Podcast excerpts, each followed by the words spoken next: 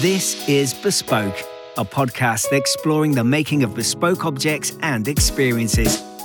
Devised and hosted by Adriana Pace Kent.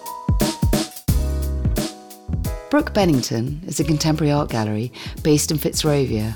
Their exhibition programme has a strong emphasis on supporting the creative development of emerging artists, inspiring visitors to invest more deeply in their work and follow and support them throughout their careers.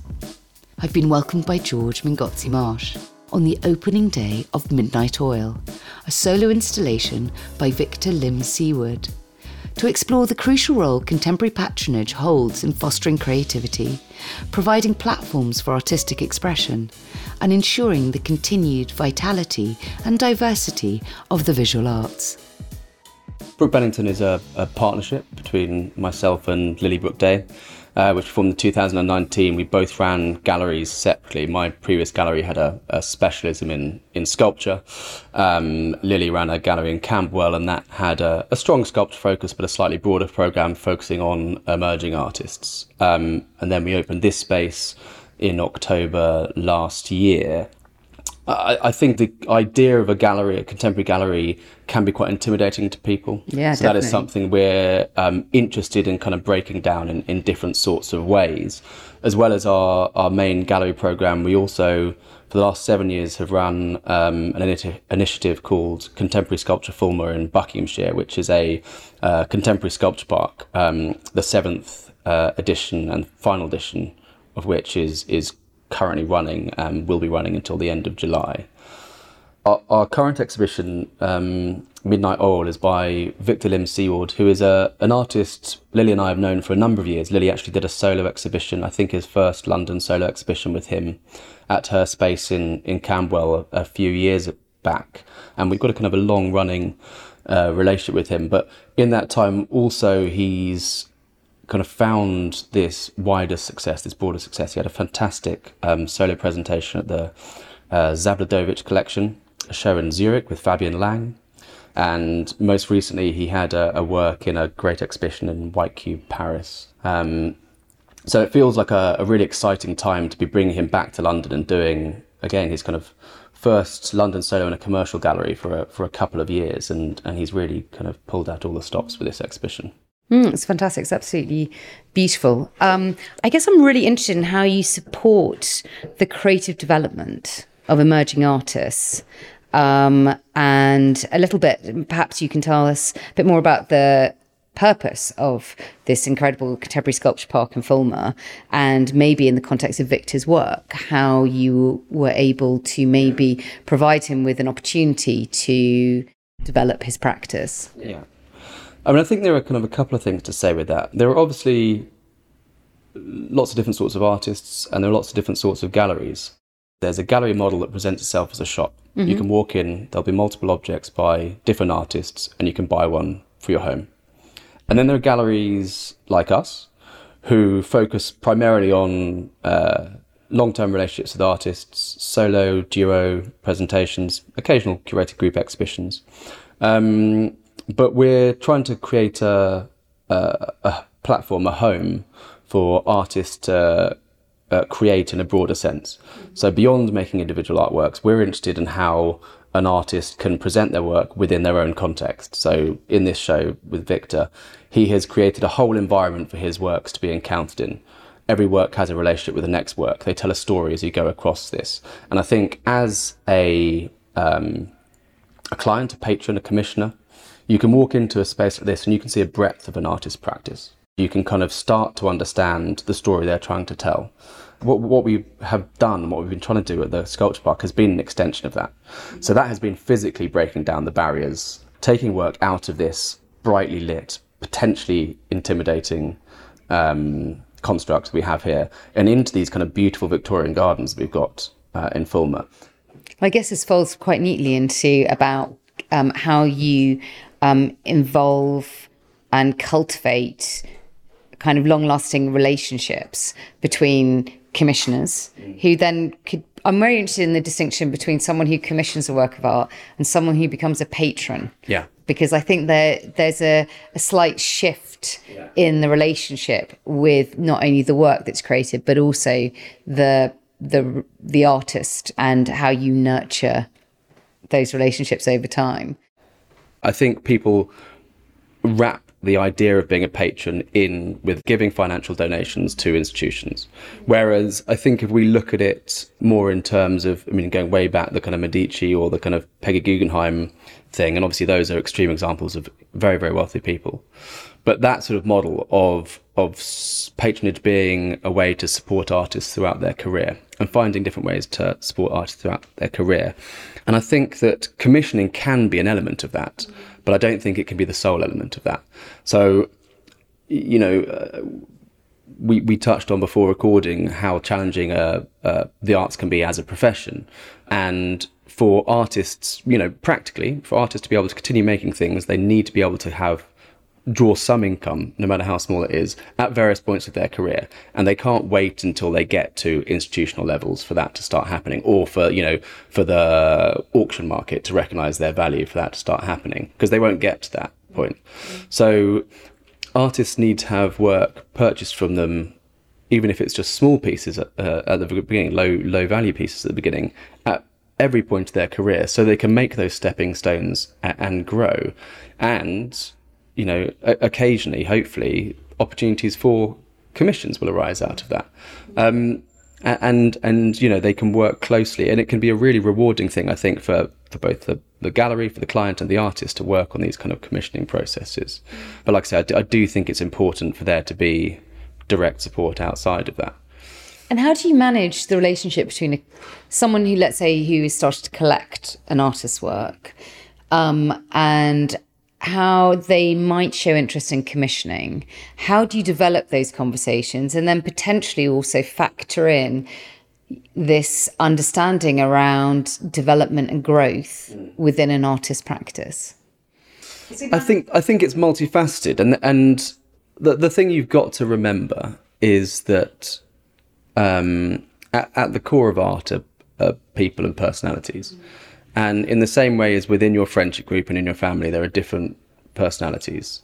Different artists respond and different clients respond in, in different ways.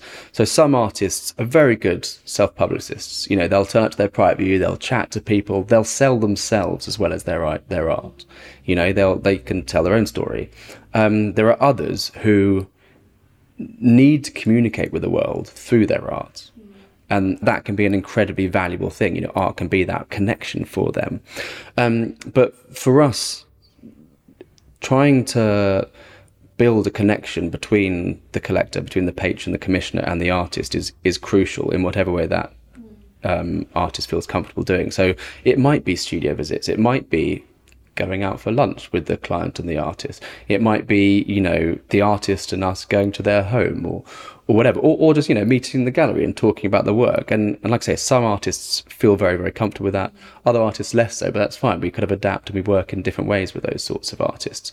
But I do think that it's really important that the client, that the commissioner understands that the artist is a person. It's not just a, a, beautiful, potentially expensive object on the wall. There is something deeper there. And then hopefully they will appreciate that that, that patronage is really important and that, you know, you might, you might walk into this show and think, you know, one day it would be amazing to have you know, w- whatever, M- my own uniquely commissioned site specific installation for this house I'm thinking of building in five years' time or my dream house, whatever.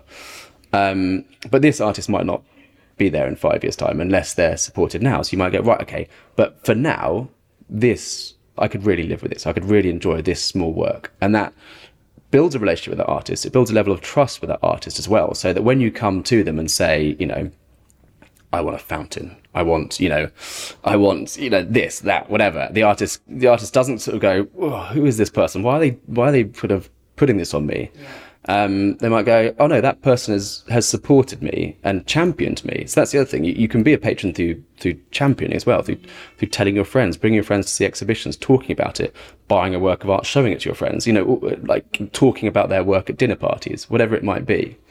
But keeping in mind constantly that there is that human behind the the work is really important and and and that I think makes it long term rewarding for everyone involved. Going back to the um, incredible sculpture park in Fulmer that you've created, can you expand a little bit more on on how you kind of created it, why you created it, and and the kind of um, opportunities that have emerged out of that?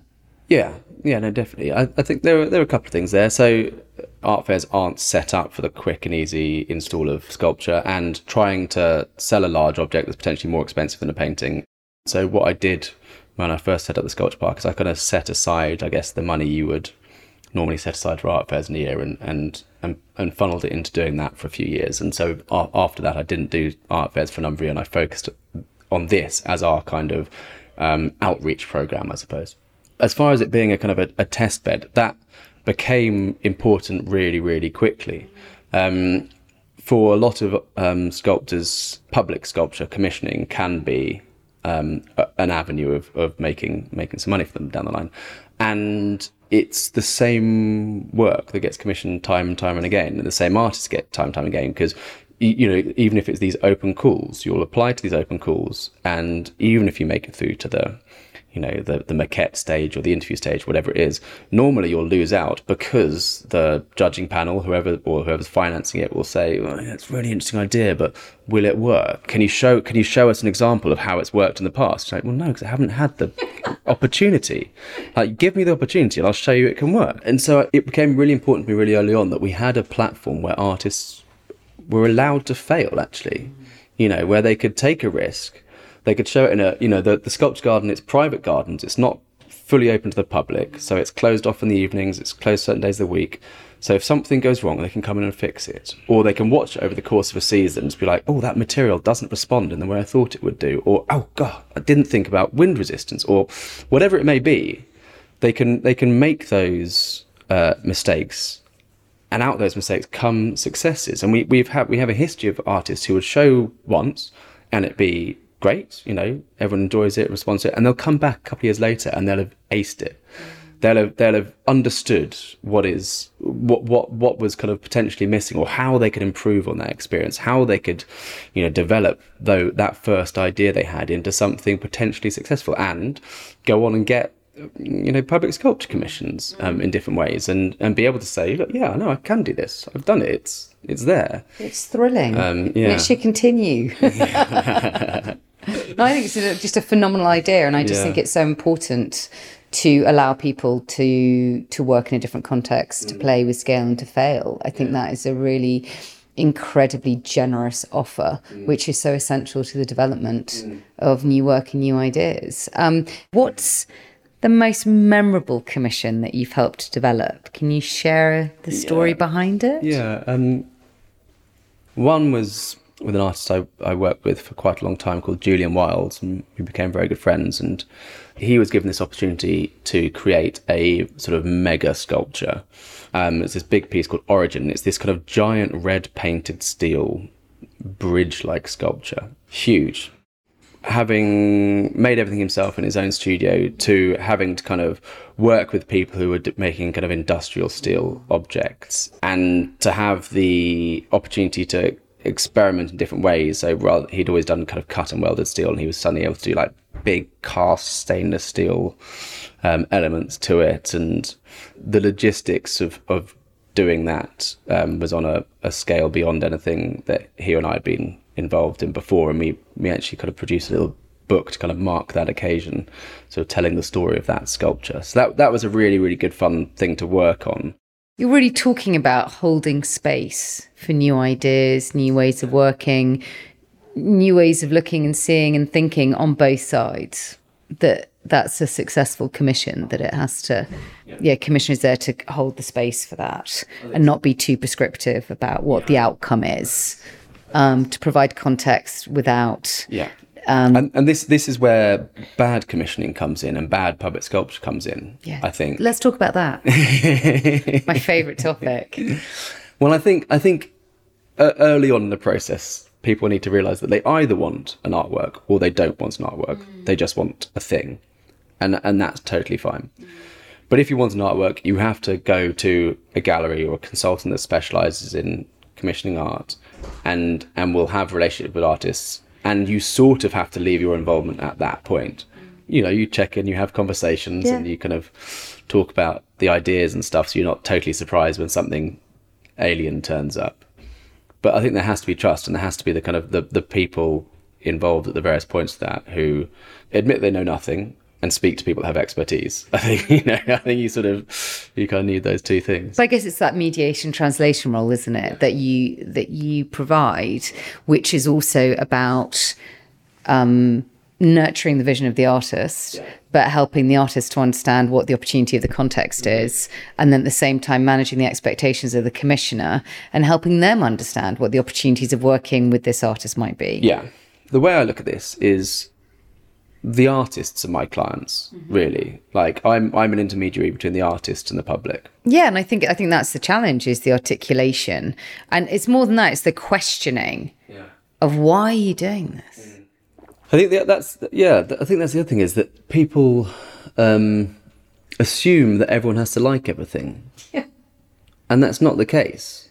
I don't like that sounds flippant, but it's but it's it's a serious point. I think like if if if you make things, if you're if you go into the design process of anything, the creative process of anything, with the goal that everyone needs to like it, some of the most successful artworks, public artworks, um, creative endeavors are, are ones that had some initial resistance, initial pushback, that then over time and with repeat encounters and kind of familiarity and conversations became beloved or or opened up wider conversations to things.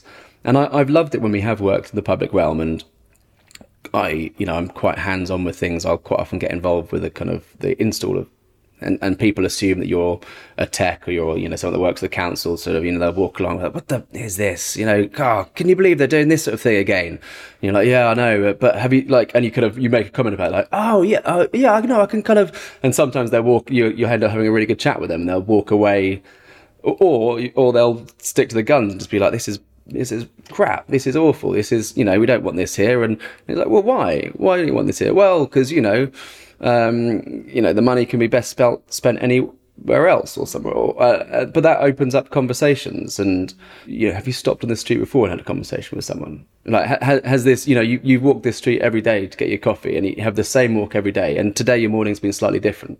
Exactly. Um, and that has value. No, definitely. I mean, when I was part of the group, we used to talk about the community of presence of people who might be commuting through this space, never have any interaction with each other, but they might share the fact that they might share a conversation about how crap the work is, but at least that's a point of connection. I think it's a really undervalued but powerful element of the public art kind of offer. Yeah, and I think particularly like in in in this day and age, uh, in particular, you know, I think like where in person interaction is reduced and reduced, and we're able to communicate in different ways online, and we're able to kind of present ourselves in a certain way online.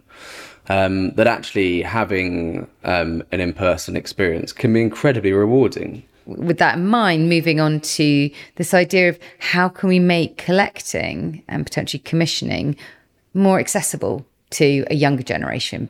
One one of the ways we do it is by having a really good relationship with the other galleries in the area. Actually, so we we're really kind of collegial and cooperative with the other galleries in the area. So if someone does come in and they do spark up a conversation, be like, "Oh, I never knew there was a gallery here," then we will always direct them to our neighbours. I think other things are stuff like price points, so having accessible price points, um, trying to make sure there are there are entry level pieces, um, and there there are great new initiatives as well. There's things like Art Money, who we partner with. They allow you to pay in ten even instalments across ten months. They make it very very straightforward, and it takes the pressure off us. And do you work with groups and consortia of kind of people who come together and Like collector groups. you yeah, know. Um, or is that tricky? it is tricky. Um, it's it has we we have had people buy things together. Like there is a, a great um, pair of collectors we know um, who collect as a pair. I I've got a couple of friends who work in the arts as well, and and they're They're, they're working on initiatives. Yeah. They purchase work as a group. So they have people that kind of, as I understand it, they kind of sign up to this scheme. One, one of them is more like a timeshare thing, and one is one is a kind of a group investment thing where they buy collectively and they sell collectively. So I guess my last question really is: How do we inspire more collectors to not only commission works of art, but also to become patrons and and support the creative development of Well, that's the emerging question. artists? That's the big question. Big- well, I like to I like to end on a big question. Normally, when I'm talking to a maker, I ask them what their favorite, what their dream Yeah. commission is, which is the question everybody. I, I, yeah, I, I think I think it goes back to things we've touched on. So, um, it is about putting a face to the art. I think. I think it is getting people invested in the personalities, invested in the artists. And if we go back to that idea of telling a story, if you walk in to gallery and buy a single work of art and leave, you're coming in at you know chapter 12 mm-hmm. and you're leaving on chapter 12 and that might be a great chapter you know full of action you know great romance whatever. But to get the full satisfaction you you want to fol- follow the full arc of that story so i think if you can get people to um, engage in invest in the idea of an artist and an artist's career and not just a single artwork to to dip in and out at various points of their career and to support them to you know buy small works buy big works commission work and i think that's the way you can really make a difference Fantastic. Well, thank you so much for sharing your incredible insight Sure. into this Pleasure. process. Thanks so much, George. That's great. Cheers. This is Bespoke,